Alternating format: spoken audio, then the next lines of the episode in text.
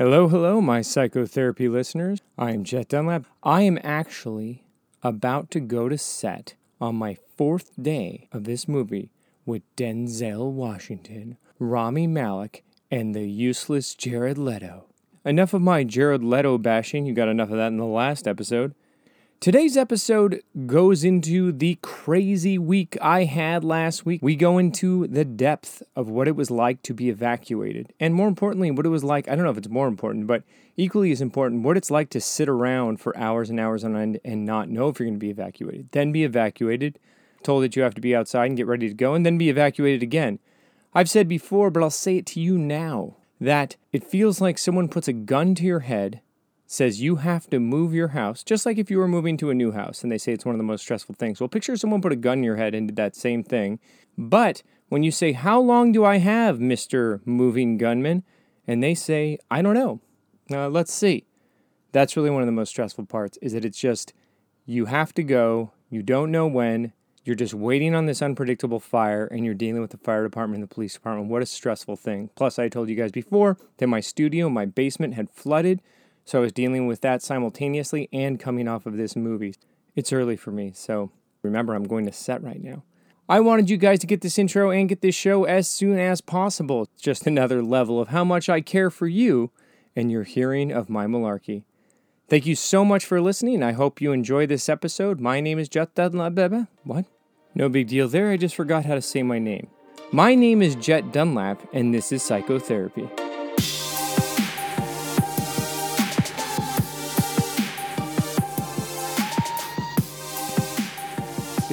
Days after the set days where I met Rami. Pretty significant week already it's becoming. I'm tired, I'm food poisoned, or I have some kind of weird, mild 24 hour flu. What I mean by that is that I've had a flu before. I had a flu a couple times when I was a kid, but the most recent one I remember was in 2002. I had a flu in 2002. This is my 1950s song about how Susie gave me a flu. Susie gave me a flu that later turned out to be AIDS. Wah wah. Anyway, that's not true. Nor appropriate, Jet. I had a flu in 2002. Oh, I want to sing again.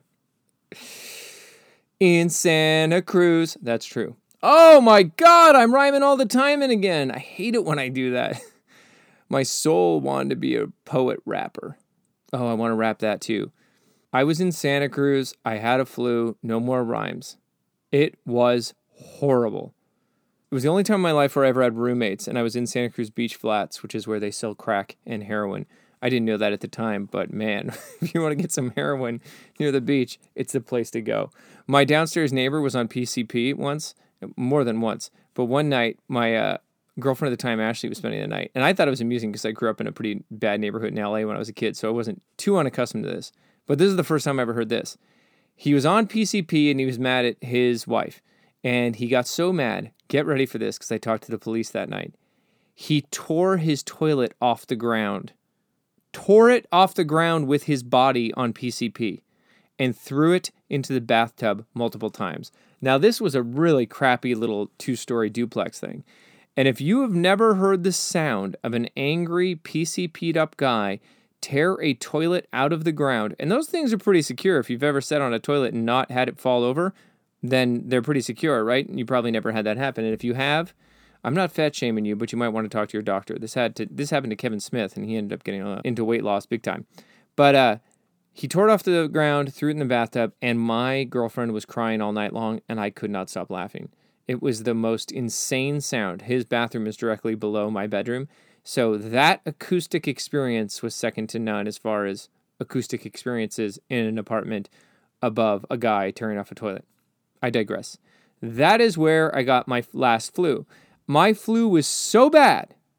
I remember having a very difficult time grabbing my phone and calling my aunt to have her come over and bring me some Gatorade and crackers because I could not move. You know, the kind where you can't even go to the bathroom to throw up. You got to have that bucket or pan that uh, is right next to your bed. Now I'm thinking about it. My parents used to have the vomit bucket thing when we were kids. And now, right now, it's dawning on me that that's also the thing we made brownies in. I know things can be cleaned, but mom Why was the thing we vomited in the same thing we made brownies in? Gross. Let's have it. No, but then if you have a designated vomit bucket, you have to be some kind of wealthy person. Like, we didn't have that kind of room or space or money. So I forgive you, Mom. Still a little weird, but you are forgiven. The flu was so incapacitating that when I had my aunt come over to give me this food, I had to go down these stairs because I was upstairs. And the tile floor was one of those horrible, horrible 90s apartments. This was in the 2000s, but still, you know, built in probably early 80s, 90s. And the tiles were these long, thick tiles on a staircase, so they were jagged and they were freezing cold. I had to go down on my butt one stair at a time and breathe deeply to try and keep myself from passing out as I went down. That's how painful it was to get back up to my room. My aunt, who's four foot eleven, she'll call herself five feet, and you know, only time will tell. I don't have a measuring tape on me right now, and she's not here, but she may or may not be that tall. She is not a legal midget or little person, which is something that I always found amusing when I was a kid because I thought the idea of being an illegal little person was pretty funny. I have little people in my family, so I cannot be accused of being against little people I am fine with them. This is not the point of this story. The whole reason I went down that whole path, and it was a long path, and it was a psychopath, was because that flu was awful. So, whatever I had this week was not nearly as awful as that flu. Why was I talking about illegal midgets? That question is for my psychotherapist. But it was bad. This food poisoning, or whatever it was.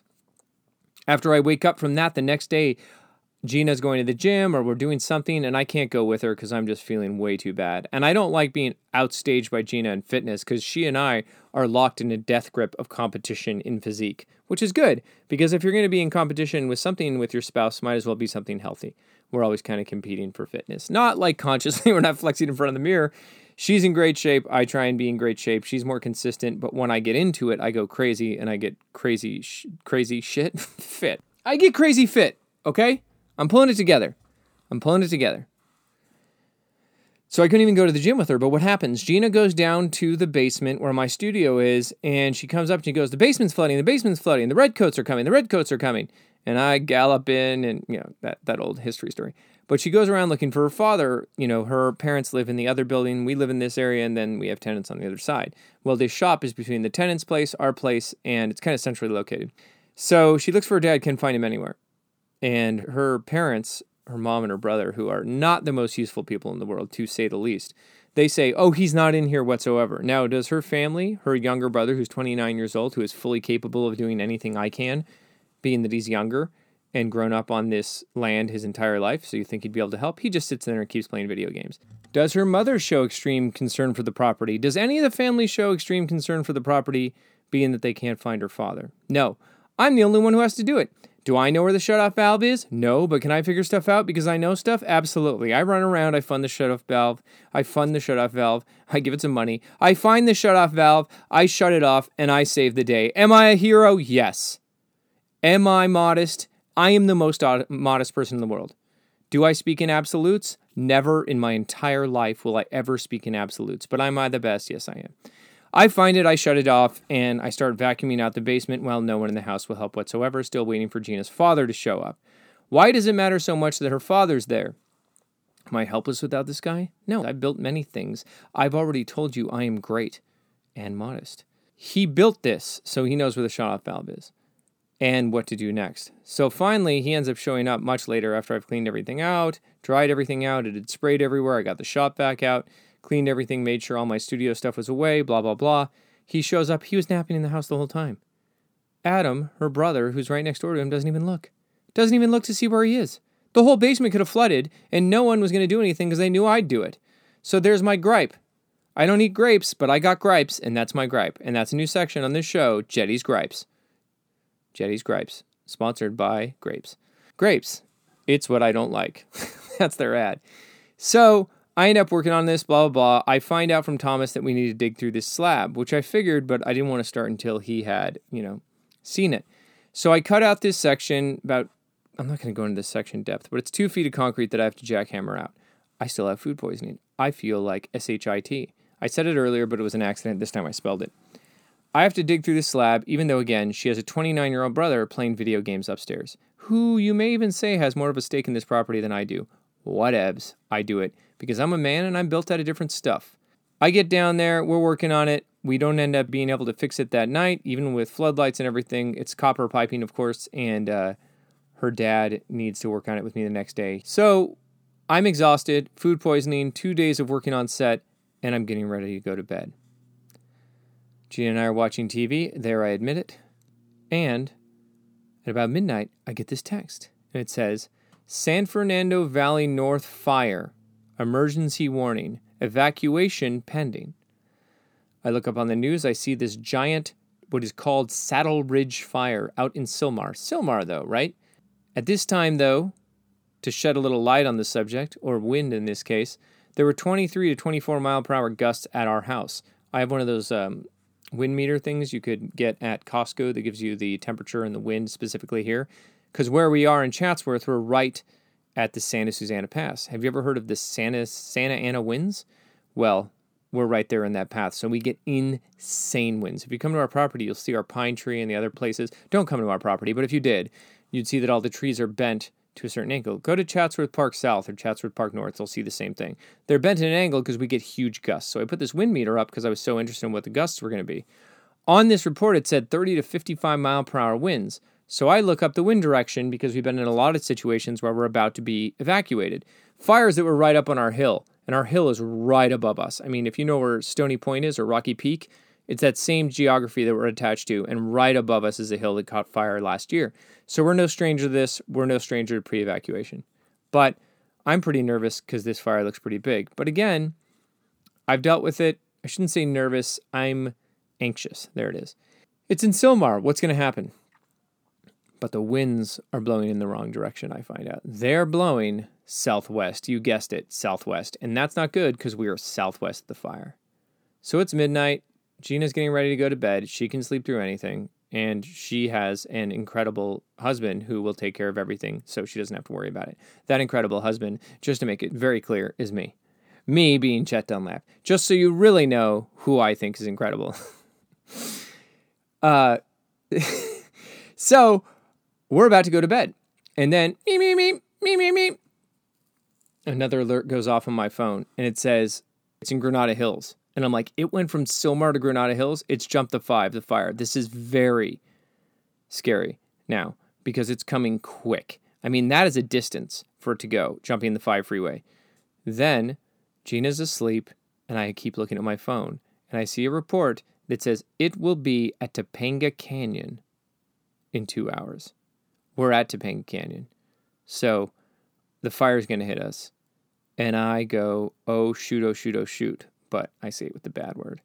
I put on my Dickies. I was gonna say Little Dickies, but that's a, a rapper. Uh, I put on my Dickies like um, mechanic jumpsuit, and I put on my uh, like I have this vest. Vest. It's a popular vest, and uh, or is it? I put that on and I start spraying the yard. I attach a hose to another hose. Now remember, here's the funniest thing, except for not funny. What just happened to me? Oh, I didn't tell you this when the water was shut off to the basement, it shut off to our house. So I had to run another line from another place in the house to our house so we have water. But my normal water solutions that have hoses are gone, so I have to use this hose extension that's leaking to literally spray down and gather all the brush around the property. Now, are we good at cleaning up the brush? Absolutely. Are we good at getting rid of fallen trees? Absolutely. We fill up the green bins, which in our area, the green bins are the um, green waste. We fill that up every single week. That's just a policy here. You always have to do it. We're on over an acre and a half, and there's a lot of green waste to get rid of leaves, stuff like that. But is there still stuff back there? You bet. You bet there is. So I have to go and spray all that all night long just in case embers are coming because obviously this is moving fast. And while I am out there, my phone vibrates and I think maybe it's Gina calling me from inside the house saying, Jet, where are you? It's not. It's saying that we are getting close to being pre evacuation because now it's gone from Granada Hills to Porter Ranch, which is just a gust of wind and an ember away from getting us. So going to top gear. Two days on set, food poisoning. I'm jackhammering all that day, and now I'm up all night long. Wake up the next day, it just gets worse. There's smoke everywhere. We have to decide what's going on. So we finally end up getting the pre evacuation notice and we have to fill our cars. So first, we think we have to get out of Dodge. We start hearing the police. The police are going by and they're going, You are in an evacuation area, mandatory evacuation in effect. Guys, that is a terrifying thing to hear. I mean, terrifying. Because then you have to go, what do I need to take? And surprisingly, it's not as much stuff as you think. It's stuff that you really care about. You know, I take my hard drives, all my expensive electronics, our birth certificates, ID, all that stuff. Put it in a safe, throw it in the FJ, attach the trailer to the FJ like a champ. I mean, man, am I a man's man's man. I got that trailer hooked up to that FJ in no time flat. I was ready to pull up stakes and roll out. Now I was going to leave the RV because the RV hasn't been driven in three years or so, and it had stuff behind it and stuff accumulates. And Gina's dad's cargo van, that's like one of those big box trucks that's like 22 feet, is right behind my vehicle.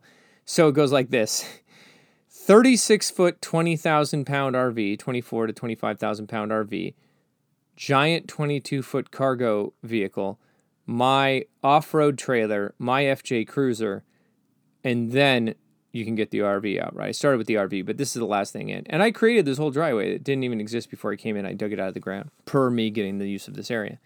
So we're ready and we're in the FJ and we're going to go. And then the police say, oh, well, you have a little bit more time. And here's where being a manly man does not work. That was something my brother used to uh, challenge me with when I was a kid. He'd say, a manly man would break the ice in that pool in Mammoth and jump into the water. So I jumped in the water because I'm a manly man. He got me into a lot of trouble with that manly man trick. He'd be like, a manly man would do this, a manly man would do that. I did a lot of stupid things per the manly man agreement. Anyway, that was challenged when Gina and her brother said, Well, should you move the RV? I said, Okay, challenge accepted. so I had to move, oh my God, literally tons of stuff from behind it tires, wood that had piled up, little just nesting bullshit that we've had back there forever.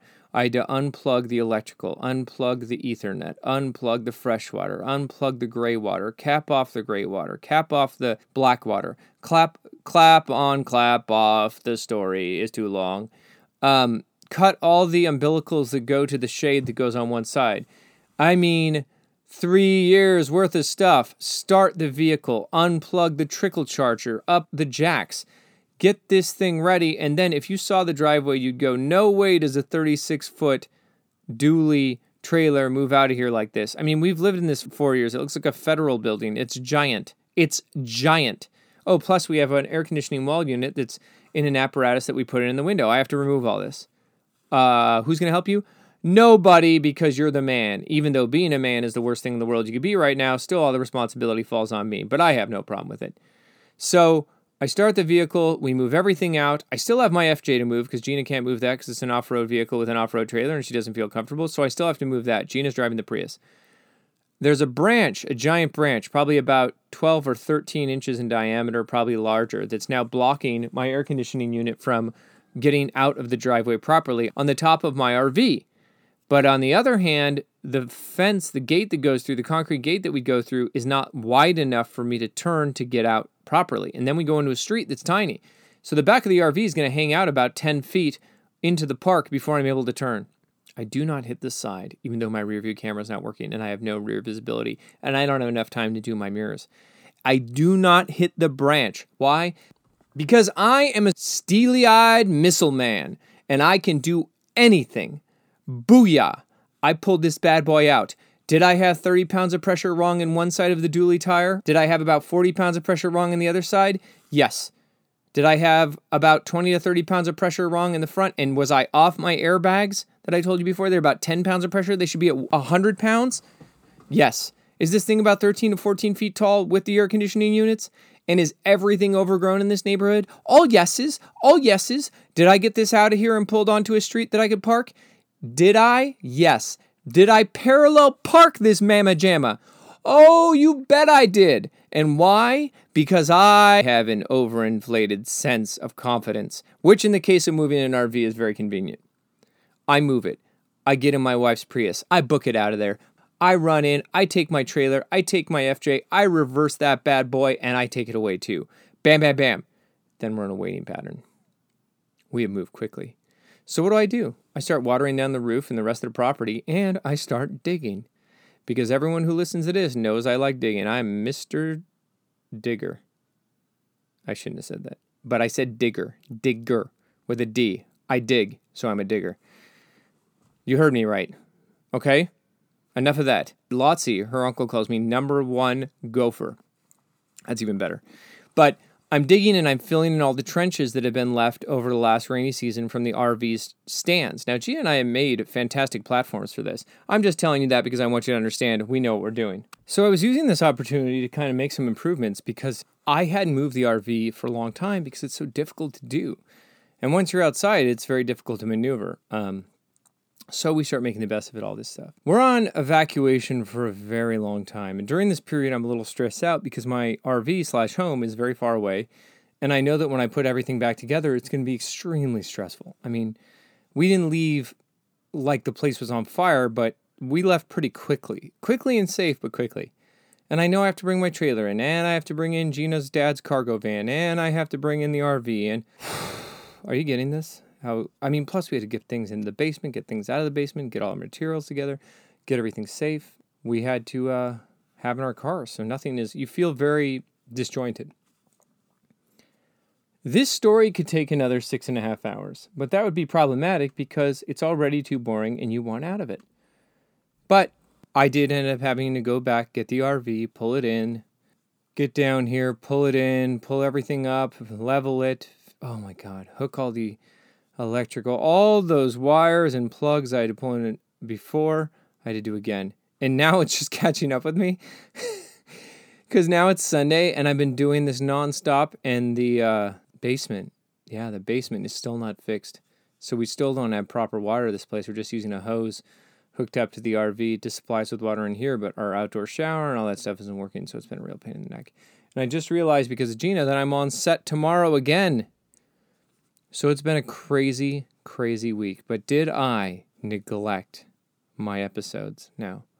Not only did I not neglect getting the episodes in this week, but when I was leaving, I grabbed all my podcast stuff and two mics. I mean, obviously, I was going to grab the laptops, but the hard drive and all that stuff because I didn't want to miss out. And I thought if I really am evacuated and something tragic happens, I want my audience here because I've always been committing committing crimes against the radio. No, I've always been committed to giving you guys what's going on my life in real time. So if I feel or sound crazy, if I feel punchy or nuts, that's because since last Sunday, I haven't gotten any sleep. Let's go through it again. Two days on a movie, food poisoning, pipe ruptures. That night, I'm up all night watering the entire property moving all these vehicles, digging in the ground.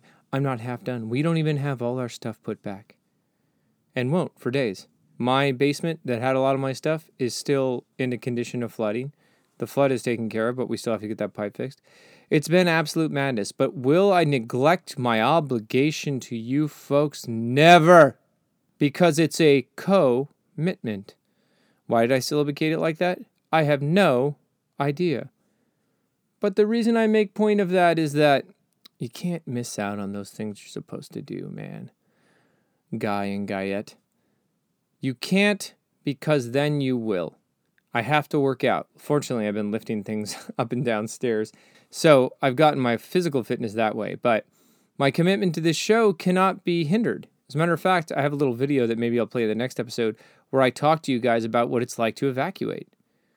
Because I think it's important, especially in this show, like I talked about in the last episode, for you to have heard me starting with no plan whatsoever, then hear me going up and doing stand up and saying things are going to change, and then things changing. And then me being on the set of a movie with all these Oscar winners. How could I have predicted that? I couldn't, but stuff has changed. I moved and the universe moved towards me because I moved towards it. And that's the deal. That's how it works. And so, even with this tragedy, I wanted you guys to hear what was going on and where my mind was and how I am still not discouraged. Still not discouraged. Things have not gone well for me this week. There's also been some other things that have gone that have been very distracting, but I don't let that stop me from doing the things I know I need to do. And I'm not talking about like taking the trash out and BS like that. I'm talking about the obligations I have to what I feel I'm here for. And that's this this show. Why, Jet? This is a stupid show that no one cares about and tens of people listen to. And when they do, they go, I hate that Jet Dunlap, and they make their own I hate Jet Dunlap shirts. That's not my insecurity. I've actually bought a couple of those shirts because trust me, no one hates him like I do. But as I approach my two year anniversary of my sobriety on the 23rd, I think about how many things and how many challenges I've had in those last two years. The worst of which last year, when I had that huge falling out with my family, ending after the death of my grandfather, something that completely crumbled my world. And also almost physically killed me because I was completely redoing that landscaping project with all that concrete in my grandparents' backyard. That anniversary is this week right now. And it still hurts. So, all these things that have been so painful, but they are leading me to a thing. And if that thing is just to share this with you, the emotion of what I've been going through, be able to hear about a person right after they were evacuated and hear what it is in my egoic nonsense that may be relatable, may be understandable, and may be able to be dissected and go, okay, well, I understand this from him. That makes sense. Maybe I should look into that. Maybe I do too much of this. Maybe I don't do enough of that. I think there's value in it. Do I end too many episodes where I talk about how I think there's value in what I'm saying? Maybe C, maybe no. I made a friend this week, this guy Scott. Cool dude. He was in a band. He pursued his passion. And uh, I think he's still working in music, but he was working in background and kind of found himself in the same position I was, where he hadn't done it in a long time, but we were humble enough to go back and go, let's see what happens. And if it was just us running into each other, that's cool. I met a new cool person. I was open to the opportunity of an opportunity. And doing that after being in this world for 10 years, he was on stage as a rock star.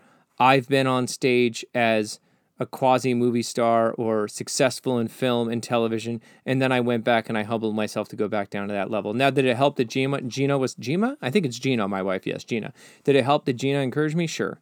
But did I have to make that step? She knew it. She knew she couldn't force me. But why did I do it? Because keeping myself in a state of malleability, not to say just humble, but saying that I have to be open for opportunities I can't see. I would never have met Rami Malek again if it wasn't for that. So there is something in that too, going on stage and then going down to the very low level of this industry to meet someone that may have clicked something in my subconscious that leads to the next level. Every episode you've heard since episode 30 has been a progress, a piece of progress in my existence towards what I'm trying to get to.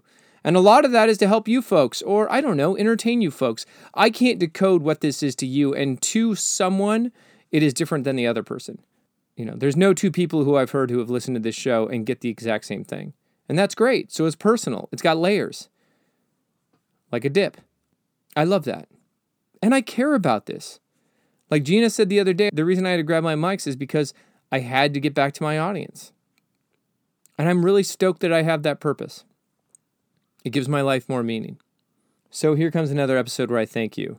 Thank you for everything you've done for me. Thank you for allowing me to have this opportunity with Rami and to meet new people. I mean, think about it. I grabbed my audio equipment just like I grabbed my journal when I was a kid when my dad and I were in a violent situation, and the only thing I cared about when I was leaving was my journal. That's all I cared about when I had to leave the house because of something that was going on at the house. Again, not his fault anymore. He was in the midst of the same disease that I suffered from. I forgive him completely because I understand. I wish I could hate him, but I can't. But when I left this place because of a fire, it was the same thing. I grabbed my journals and I grabbed my mic. Because my journal now is with you guys. Because I think it has resonance. And I think it's important. And I feel it's important. And so I have something that has meaning. For a guy like me, suffered from the things I've suffered from, meaning is important. And my life has transformed in the last year. Some of that has come from this, a lot of it recently. So thank you. I can't wait to hear from me in the next episode. I'm sure it'll be interesting. And I don't hear about it until you hear about it because I don't know what I'm going to say until I get on the mic. I'm Jet Dunlap. This was psychotherapy. Stay fire 3 out there and I'm out of words. Thank you for listening.